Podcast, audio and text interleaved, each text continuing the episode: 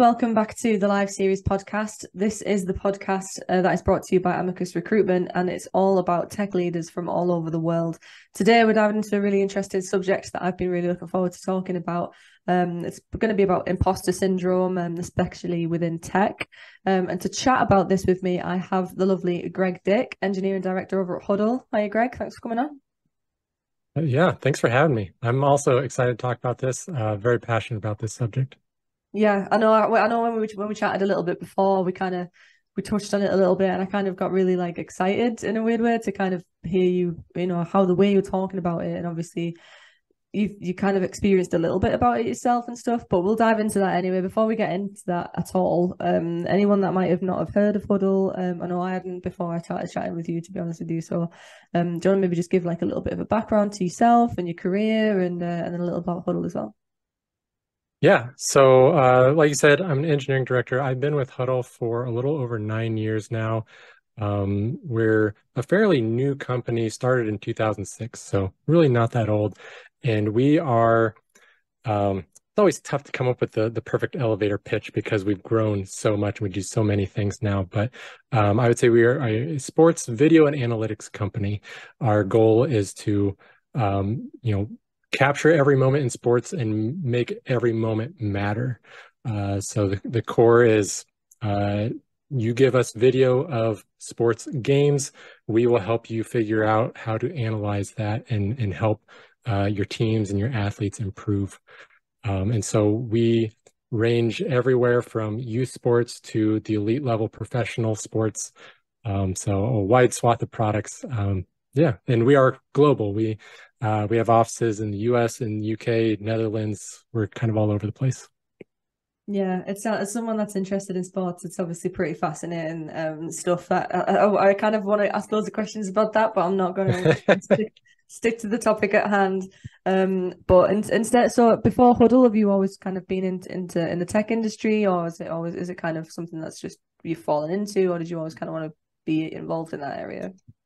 Uh, you know, what's really interesting, growing up, I was always big in, into computers. I, I still remember the first computer that my parents got. It had, um, I think it was Windows 3. Uh, and then we had a Windows 95 and I was always playing around and I, I knew back then that I wanted to do something with computers as an adult. But then in high school, I saw the movie Office Space. I don't know if you've seen that movie, but it paints this really bleak picture of software development as a career. And I was like, oh gosh, maybe I don't want to do this. Uh, and so when I was thinking about college, my first uh, major that I chose was chemical engineering, completely different than than software. Um, but then I, I ended up uh, switching away from that, and I chose electrical engineering. You know, somewhat adjacent to software, kind of, but still not really. Um, but then uh, after college, I had two electrical engineering jobs. Um, they only lasted about a year each. And then while I was working at those jobs, I was doing a lot of hobby, uh, hobby software on the side, just like PHP and MySQL, and I loved it. And so I ended up finding a job in software. Um, so I had one job for six years uh, doing web development, and then I came to Hudl uh, where it is kind of similar, um, and then been there ever since.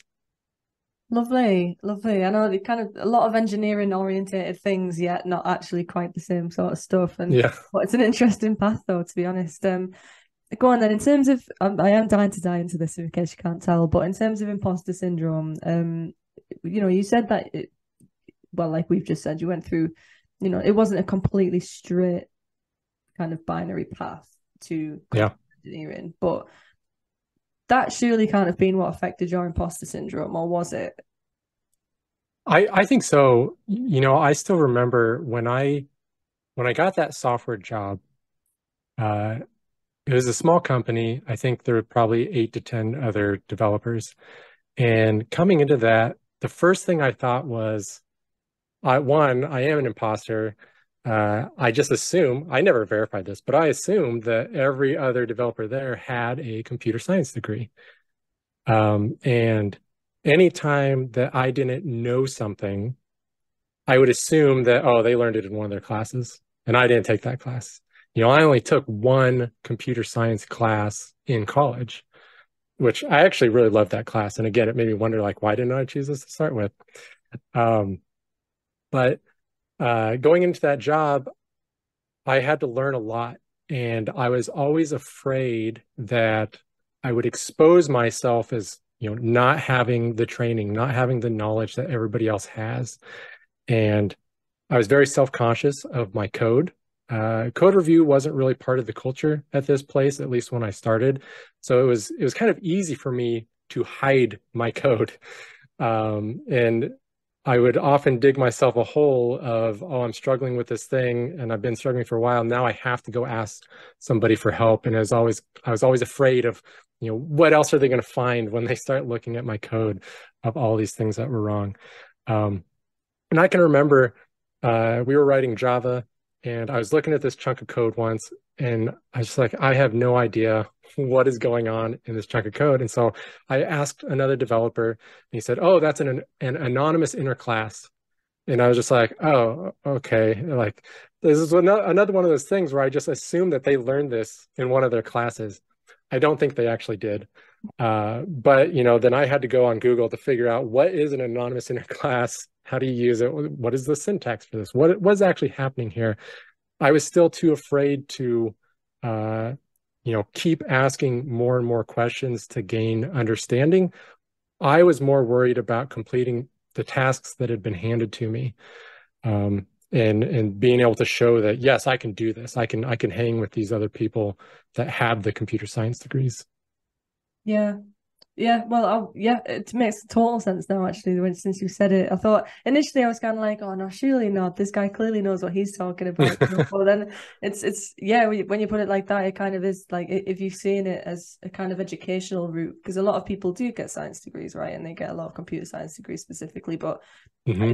from my experience personally in, in, marketing, I don't have a marketing degree. Uh, my degree's in graphic design yet my career is in marketing, but I'll come across other marketers, and there's even recruitment consultants at the company who have marketing degrees, and I'm like, they'll drop like a jargon word in there or something, and I'm like, don't know what that is. You must have learned yeah. university, and you know, but I'm yes. like, what that is because it's you know, it's it's up to me to kind of learn, I guess. But I suppose when you're surrounded, and, and you know, that's my situation is obviously very different, but in that kind of situation when you're on a, a team of people and you're all doing relatively, you know, the same kind of tasks or the same kind of the same essence of job essentially maybe in different kind of fortes and things like that but you would assume then that the imposter syndrome would creep in. Did you have the confidence to kind of be asking questions and stuff at that point? Was it kind of because it was more was it maybe entry level or was it kind of did you how did you feel about going uh, what was your kind of approach to to that initial feeling? It, it was definitely entry level. Um I think the my approach, because I was so guarded, it was like taking baby steps of uh, what kinds of questions can I ask to these certain individuals where I won't feel bad about myself afterward. And there were individuals where if I asked them a question, their response would make me feel like I was inadequate, that I didn't already know this thing, uh, which just like really just piles on the imposter syndrome. Mm-hmm. Um, and but if you're lucky you know you find somebody that you start asking uh, little questions and then you can start to ask bigger questions and have more learning opportunities from them. Uh, but if you don't have that then you're kind of stuck uh, and, and that can be a struggle. So fortunately i i had a few people at that job where i started to gain comfort in asking those types of questions. Um, i would still often be self-conscious about my code. Um, one of the things that helped me over time was my boss would always tell me that I was doing a good job. Of course, my boss was only looking at the outcome. Uh, you know, if I was making a, a, web app, they would look at the UI and see that it all functions the way it's supposed to, which is great. I mean, that's that's what I was striving for. But they weren't going and reading my code, and so there was always a part of me that was like, you know, you said I did a good job, but I bet if you went and read my code, you'd be like, what was this guy thinking here? Uh, this is this is all over the place. Yeah, you kind of like you feel like you're gonna get rumbled at any minute, kind of thing. Like in the sense of kind of you having previous people not really managing your imposter syndrome too well, or not necessarily even just managing you as a new person very well. um, and the fact that you ask questions. Everybody asks questions in a new role, whether they're new to the industry or whether they're new to their career or just new to the company. And it's it is a shame when you kind of people aren't given the real platform or a good enough answer or the you know the feelings aren't considered. You don't need your hand holding if you have imposter syndrome, but you definitely need some sort of respect almost for lack of a better word. Like yeah. you, you need to feel like you can ask questions right? So how has that translated into your now management style? Um obviously you said you've got a, you know nine years at Hudl. You've got plenty of experience as a leader. Has have you kind of intentionally reflected on what you experienced and turned that into a way to to kind of break that cycle yeah definitely um i would say that once i was in a position of leadership uh, a lot of it came down to creating a, a culture where people that are susceptible with imposter syndrome can still thrive. A lot of that comes down to um, creating a culture of psychological safety where they just feel comfortable uh, asking questions. They feel comfortable uh, not knowing something. Uh, they're not afraid that if they reveal the fact that they don't know this thing, that it's going to make them feel bad or, or reflect poorly on them. Um, so this is something that uh, with my team of uh, 18 to 20 people, every once a year, I will give a talk about psychological safety and, and diversity and the importance of you know creating that culture where everybody feels comfortable, uh, giving their suggestions, asking questions, um, and that that plays a big part into it. Just to uh, for those individuals that are very susceptible to imposter syndrome, where they don't necessarily feel like they have to be guarded. Um, and when we talk about it, everybody else also recognizes that the things they do impacts those individuals as well. Um, one of the the biggest things that I kind of harp on with my team is uh, anytime somebody asks a question or gives a suggestion, you may have an initial reaction uh, that is negative. But what I what I challenge everybody to do is react with genuine curiosity. Uh, there's this really great saying that I heard a couple years ago, and I don't know where it originates, but I, I love it and it's helped me out a lot. Uh, it is, you are not responsible for your first thought, but you are responsible for your second thought and your first action. And so sometimes when we talk about like the psychological safety and and helping people uh, that are susceptible to imposter syndrome, we can feel bad about ourselves if they ask a question and our first thought is, that's a terrible idea, or, you know, something like that. And I, I still have that from time to time.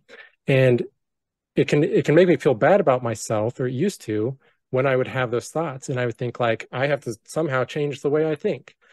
But that idea that I'm not actually responsible for my first thought, I'm only responsible for what happens next. That's a game changer uh, because then I can catch myself, be like, okay, it, my first thought was that's a terrible suggestion, but let's learn more.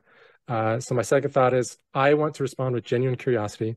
So I'm going to ask uh, for for more details or more information. And one of two things is going to happen. Uh, that individual is going to either realize through talking it out that uh, maybe it's not a, a great idea or there's flaws in it, or I'm going to realize I was missing something and it actually is a good idea. Both of those outcomes are great and it, it helps that individual feel comfortable asking those questions or giving those suggestions. And they're far more likely to do it again in the future, as opposed to what I experienced early on, where I would ask a question and somebody would respond in a way that made me feel bad about myself. I, I didn't want to ask them any more questions, you know, which then, of course, stunted my own growth. Mm-hmm. It's isolating too, right? Surely when when you don't feel like you can actually ask questions, and presumably on that logic as well, those people were responding just with their first initial thought and just letting you know that yeah. without any kind of constructiveness or any kind of progressive technique to to make you realize that it was either a bad idea or for them to realize it was a good idea. Like I love that. I really love that. Especially you're not responsible for your first thought, but second and then your action, you 100% are. I think that is a really good uh, philosophy. I really like that. Um, so uh, I mean, we've kind of touched a little bit on it there. Obviously, the, the one of the consequences would be people maybe feeling a little isolated or, or not very confident in their work. Um, mm-hmm. imposter syndrome is is definitely far more common than I think people think, and that's kind of the irony of imposter syndrome, right? Yeah. Um. So, what are the consequences? Kind of. It sounds like you're doing a great job. Um. Your end Hudl with your team. Um. Have you kind of experienced or seen, or or do you have a good idea of what consequences are if, if someone wasn't to really seriously consider imposter syndrome? Because it, it doesn't just necessarily come with new people, right? It can happen halfway oh yeah career and or you get promoted even and it, it kind of kicks in again then and you're kind of going through this cycle yeah what what are the consequences of either not managing it within yourself or or not managing it as a well as a manager yeah so uh, i do want to touch on you mentioned like it can kick in later on in your career. And yeah every time i've been promoted into a new role i, I start it starts to come back a bit. I, i'll be in a room full of other engineering leaders and people will start talking about some technology or they bring up an acronym and it seems like everybody else knows what they're talking about and i'm sitting here like i have no idea what this acronym is. Uh, and and where my mind immediately goes is oh my gosh these people are doing so much due diligence to stay up to date in the industry to stay up to date with these new technologies and i missed this it was completely off my radar i am not doing my job uh, the reality is probably they just learned about it last week I'm one article behind learning this thing. Like that's probably the reality, but that's not where my mind goes. And so, yeah, it's it's not something that just goes away as you progress in your career. Um, so then uh, back to the the question of you know some of those consequences. Ultimately, I think retention suffers uh, if you're if you're not being aware of this. Um, you know, going back to my first two jobs, uh, the electrical engineering jobs that only lasted a year apiece, yeah, I had certain frustrations with those jobs, but ultimately the reason that I left those jobs so quickly was because it was actually easier to find a new job than it was to talk to my boss about my frustrations. Which, I mean, if you think about it, that's such a ridiculous statement because finding a new job is not exactly easy. It certainly should not be easier than talking to somebody about some frustrations but it was it legitimately was. And i think that that's true for a lot of people when they're in a uh, a, a, situation where it doesn't have that culture to bring comfort of you know expressing your frustrations or asking these kinds of questions. Um, but you know apart from retention i think performance suffers as well.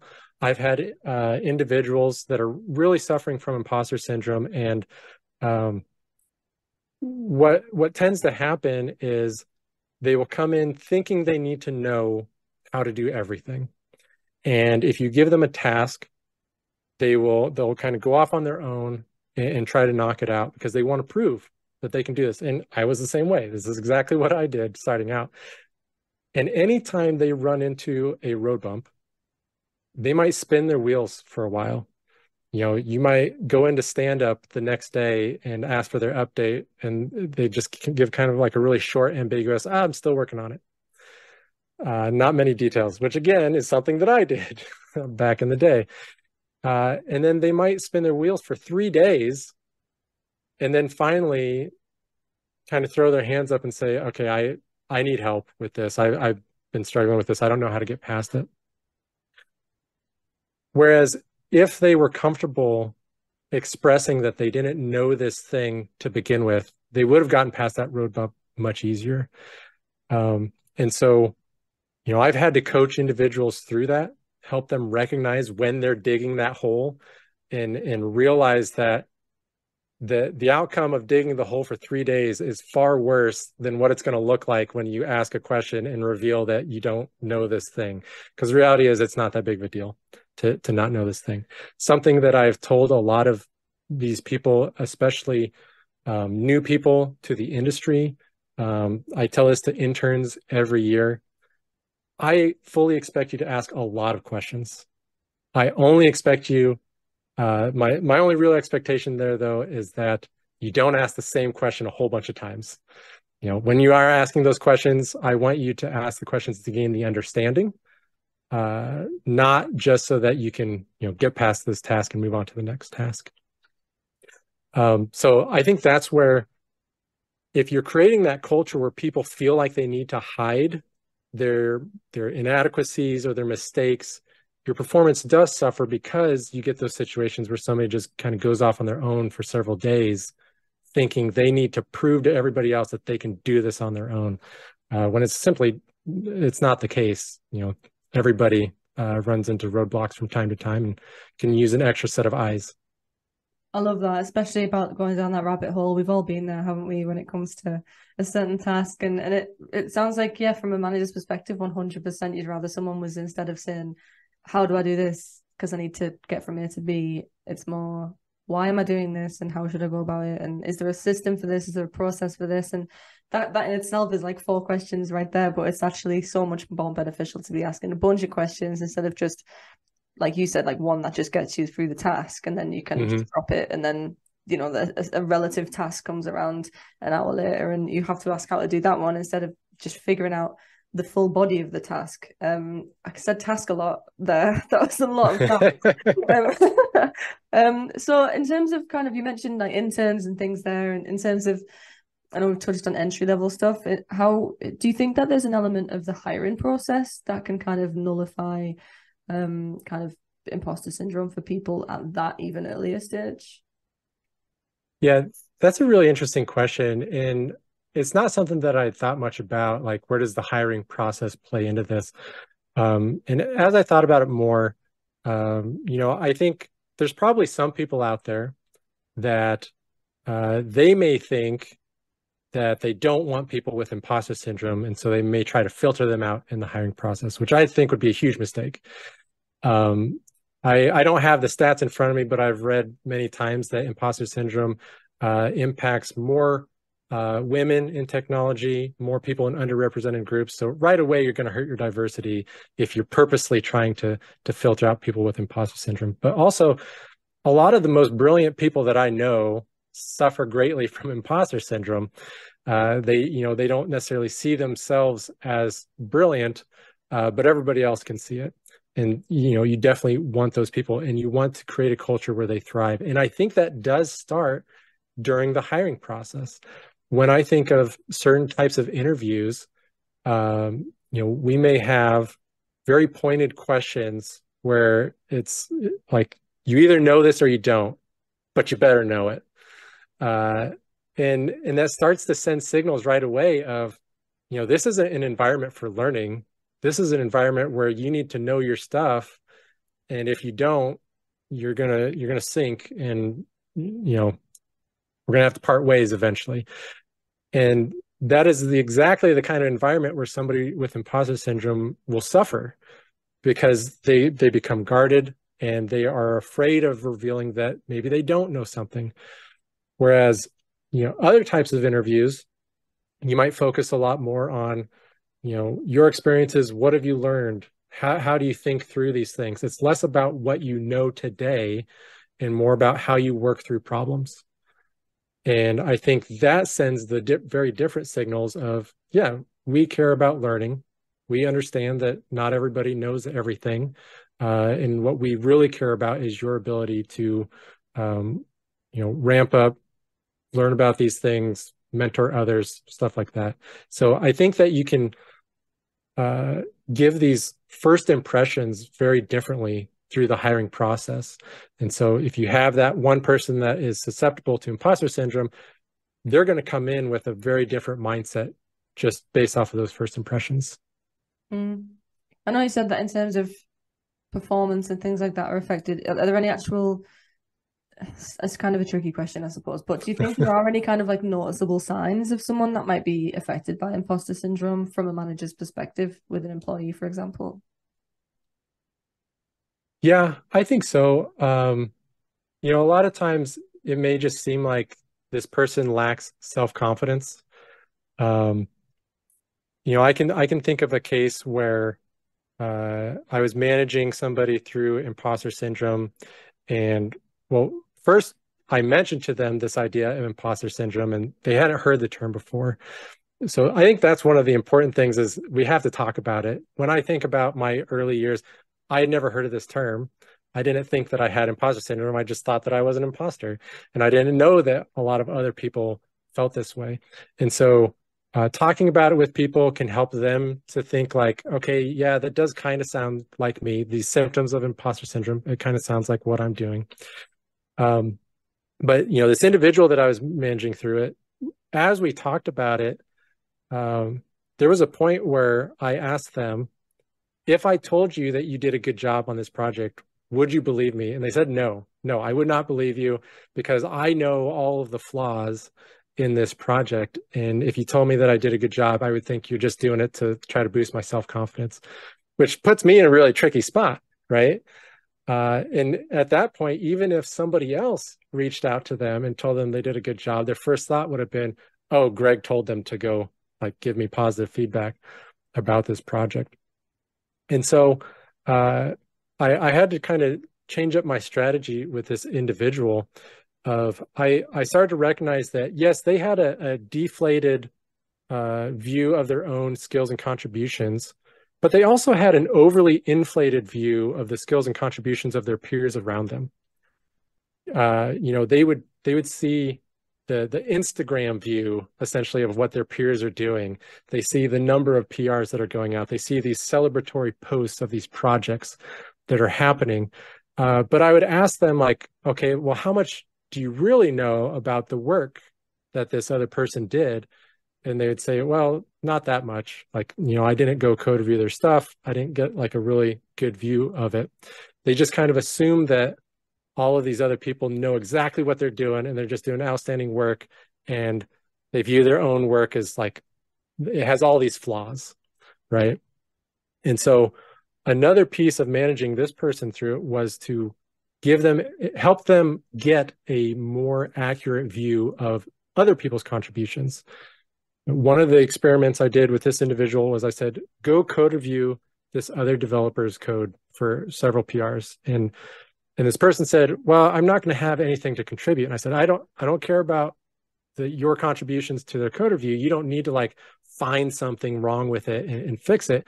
What i want you to do is read through it try to understand it and somewhere ask a question. Just find something that you don't understand what's going on here and, and ask a question to gain more understanding. And one of two things is going to happen. Uh, either you're going to learn a lot because this person is going to fully explain uh, this this concept that you, that you didn't understand, or that person is going to reveal that they also don't understand what's going on in their PR. And that's actually what happened for this case. You know, I told this person, go ask a question in this other person's uh, pull request. And of course, the individual I was managing, their view of this other person's skills and contributions was way up here. And as soon as they asked the question, hey, why do we do this uh, code this certain way? I don't really understand what's going on. This other person said, uh, I don't know either. We've just always done it that way and suddenly their view of that person's skills and contributions dropped a little bit not in a bad way but like it was this light bulb moment of oh they don't know everything they also do this thing that i do where sometimes i just write a write this code a certain way because that's how we've always done it and so uh, that really helped to uh, to for this individual to recognize that other people they might have some of the same inadequacies inadequacies that they feel in themselves. They make some of the mistakes that they make. Um, and so, uh, you know, going back to the original question, what is a symptom of somebody that uh, may have imposter syndrome? It is if you can sense that they have that overinflated view of what everybody else is doing. Yeah, I love that. I know, I don't know what you mean when you're saying it. it wasn't in a bad way. It kind of brought this person down in, in, in that person's eyes. It was it was just a reality check in, re- in reality. Yeah. What phrasing that is. It was a reality check in reality. Um, but yeah, it was definitely it's an interesting thing, isn't it? And and I did I did wonder that. I know I didn't um I, I kind of sent it over to you in the questions before the episode, but I I didn't include that. But I definitely wanted to to try and figure it out because it, it is a tricky thing to because especially if a manager who at some point obviously has been promoted into that position or has come into that position at some point they might have experienced imposter syndrome themselves and could be caught up in in that and therefore not really be looking out for it within anybody else especially within their own team. So to be able to kind of have that consciousness to to be able to kind of search for that kind of like you said the inflation of of others around them in their eyes and it can totally affect your confidence can't it? And it can really yeah. ultimately you know in turn affect your performance. Um and then retention like you said a little bit earlier too and it's it's an extremely important subject i think. Um in terms of i mean i was going to ask you what psychological safety looks like because you mentioned it earlier. I know you've probably touched on it a little bit so sorry if i'm getting you to repeat yourself but it, it's such a key aspect of it avoiding imposter syndrome anyway, but also psychological safety at work is insanely important, but also super underrated. I think in a lot of in a lot of places, yeah. a lot of ways. What does that look like for you, and how can you implement it? Yeah, so uh, I think the first step is to talk about it, introduce everybody to this concept of of what it is. I think a lot of people, in my experience, the first time they hear psychological safety, that term, they conflate it with a safe space. And it's not really the same thing. Uh, you know, a lot of people think of a safe space as like, you know, nobody's going to say anything to offend you here. Um, but psychological safety is uh, I mean, the definition is going to be a little bit different for everybody. My own definition is is simply I'm not afraid to look like an idiot in front of in front of these people, in front of my peers. Um, and so, it, psychological safety is more about the the comfort in an individual. Um, and so, once you talk about it and you get everybody on board with this concept, and on board with the idea of we want a team. We want to have a culture of psychological safety and and get them to understand the ways that they can promote psychological safety and avoid the things that that might push it down. Um, then what it starts to look like is you have a lot more discussions. You have a lot more contributions from everybody on the team especially newer people. Um, you know lacking psychological safety a symptom of that would be you have one or just a, a small number of very loud voices, very opinionated people that are uh, really dictating how the whole team operates. Whereas when you have a lot of psychological safety, you have a lot more input from everybody else.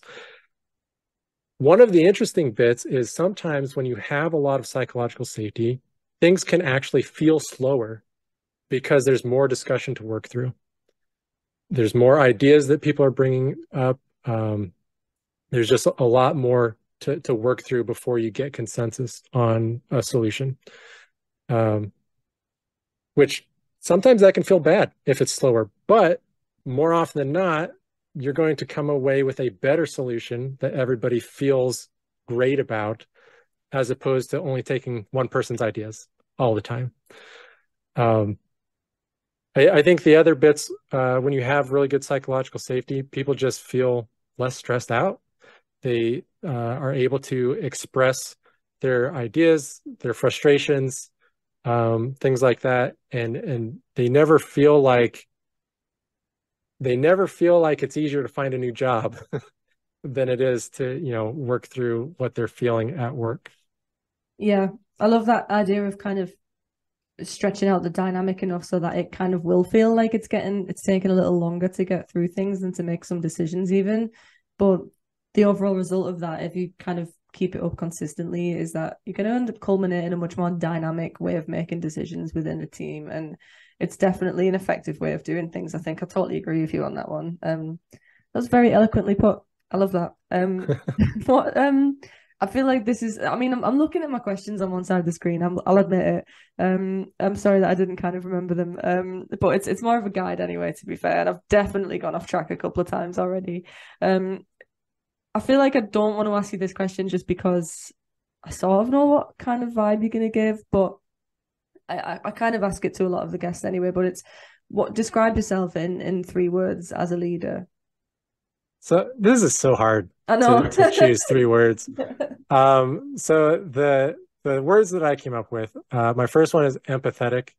Um, you know, especially being somebody that has worked through imposter syndrome um, I I try to be very empathetic to everybody else on my team. Um, I I feel like one of my strengths is uh, understanding uh, what people are going through, especially in those early stages of the career. Uh, and to me, helping those individuals work through that to to do their best work to achieve their goals that is more important to me than you know knocking out projects. Uh, so for better or worse like i focus on those individuals. Now the success of the projects tends to come as a side effect anyway so it works out really well. Uh, but i definitely focus on those individuals. Uh, my second word uh, is honesty. Um, i am overly transparent with my team uh, because I've been in that situation where I've had bosses where I feel like they're not telling me the whole story. They're not really telling me how I'm doing. Um, and so, you know, my mind and probably the mind of many people susceptible to imposter syndrome just runs rampant with speculation anytime that I feel like I'm not getting uh, the whole story. And so, knowing how I felt in those times uh, helps me to uh, want to be more honest and transparent with my team so that they don't have to go through uh, some of the things I went through early on. Um, and then my my third word, which is not an adjective in any way, it's just relationships. Um, you know, going way back to, uh, you know, the reason that I left those first two jobs that it was not easy to talk to my bosses. I don't want that for people on my team. And I can't just tell people, hey, you know, you can trust me, you can open up. That's not how those relationships work. You have to build a relationship, get to know each other, um, have plenty of examples of uh, vulnerability. Um, one of the most important things that I felt like I ever did as a manager was I carved out time in our one on ones for a fun question, like a get to know you question. It's not work related at all. And the reason I felt that it was important is because we got to know each other much better. And the result was far more people were willing to open up uh, about things. You know, the you think about you as an individual, whenever you have thoughts of like, I'm kind of thinking of leaving this job, how likely are you to tell your boss that in a one-on-one that's a scary thing to bring up um, but i have actually had that i have had people that are comfortable enough with me that they're willing to say that and then we can talk through that um, and it it feels really good as a manager when you get somebody that that feels that comfortable with you to bring up something like that that that's scary uh, it took me a long time to ever get comfortable enough with my boss. And I would say it really only happened at Hudl. Um, all the ones before that, it was still pretty scary to, to try to say anything like that. And so, um, even now, as an engineering director, every time we bring on a new hire, I schedule one on ones uh, with them for their first six months just for us to get to know each other because I want to have a relationship with them where they feel comfortable coming to me with anything, I mean, granted, they have their own manager that um, they hopefully feel comfortable going to them as well. But I do want them to feel comfortable coming to me and giving feedback on how the team is going. Um, I don't want them to just view our team as a uh, a dictatorship from the top down. I want them to feel like they have the power to give feedback and help influence the direction of our team. Yeah, I love that. I think that's the first time not uh, someone's given me a, a non-adjective uh, response to that question, but it was a great one. It was a really great one, and um, and the fact that people are coming to you saying like I'm thinking about leaving, like that really does say a lot about yourself um as a leader. I think uh, anyone who, like you said, has the confidence to do that, it says a lot. Um, so in terms of kind of, I know you mentioned there a little bit about um I mean, again, about relationships, it, it's kind of a running theme, isn't it, when it comes to imposter syndrome? Because it, it isn't just a one way street. It's it's it's fully you you kind of rely on someone to have the right reaction to you to to pretty much everything you say in order to yeah. not feel like as it like I think you were bang on the money when you said um kind of uh, if you're not kind of getting that transparency, if you're not getting if you don't you know you get a feeling that you, there's nothing kind of 100% being explained to you, then your mind is just pure open for pe- speculation and yep. where imposter syndrome can come from. And that even that's more common, I think, than people give credit for. Just the fact that if you care about something enough, you are bound to speculate a lot about anything that kind of gives you an uneasy feeling, right? So and and and work was 100% falls into that category especially into relationships at work or you know tasks or projects anything that you kind of care about at work you you is open for speculation and that's kind of where imposter syndrome stems from right? So um i'm kind of gutted to be bringing this one to an end. Um i do feel like we could have kind of gone around another and I could have probably asked you all the same questions again and we could have had a completely different conversation because there's yeah. much to be spoken about with this. Um so I'd love to get you back on again for for maybe a part two or in six months time we'll see where you, how you're doing over at Hudl and see how your team's getting on and everything and have a proper catch up but I do have um like a, a final question I do I do actually ask this one to everybody and it's a little bit easier than uh, than the three words. Um and it's not it doesn't require any adjectives if you don't need it to um, All right. so what um what advice uh, would you have for somebody who who wants to be in a position um to you one day, but also for someone who maybe kind of is a little more inclined to imposter syndrome? Yeah, I th- I think my first uh, advice for for really everybody out there that's not familiar with imposter syndrome is go read up on it. Um, because like I said, people that have it probably don't realize they have it. They just assume they are an imposter. And if they don't realize that there are millions of other people that experience this, uh, they probably think that it's just them. So read up on it, uh, familiarize yourself with the concept. Um, I think another one is uh, start paying closer attention to your peers, you know, to avoid that overinflated uh, view of what everybody else is doing. You know, avoid the Instagram view uh, of your peers. Um, it can be challenging depending on people's situations. Like if they're in a culture that doesn't provide a lot of psychological safety, it, it can be challenging to, to be vulnerable and open up with those questions when you are afraid that it's going to reflect poorly on you or that somebody's going to make you feel bad or inadequate about yourself. Um, and so, you know, I hesitate to just say, oh, go jump in the deep end and, and be vulnerable. Um, but it is something that you can also bring up with your manager and hopefully that your manager is familiar with it uh, and, and, can can help you work through it. Um, and then in terms of you know people looking to level up their career uh, get into leadership my, my big advice is to focus on the culture. A lot of the success of projects comes from having a really good culture. If you have outstanding individuals but a really bad culture, those outstanding individuals are not going to stick around very long. And, and, and then what you're going to be left with is the people that are willing to just you know work through this bad culture. Uh, I think that if you have a very good culture, uh, a lot of people out there in the tech industry will excel. It is not like these outstanding individuals are a diamond in the rough and oh you have to find the right individual. I think that the majority of people in this industry can excel quite well when put in uh, a situation with a really positive culture. And so um, that's my big thing is focus on that culture and the success comes after. Yeah i love that. I absolutely love that especially that that kind of first point about vulnerability. I think that that crosses over a bunch as well because you know, being able to show vulnerability as an employee is kind of necessary to be able to have a better relationship with your manager. But as a, I think as a as a leader, showing vulnerability is pretty key. It's not just helpful. Like I feel like your team would benefit from it. You're going to benefit from it. It's, it opens the space up for you to learn as well. Um. So yeah, especially love that point on vulnerability. Um. But all right, again, that was the closing question, and I'm going off on a tangent again. So let's definitely do this again, um, and we'll we'll talk about this some more because it's genuinely really fascinating.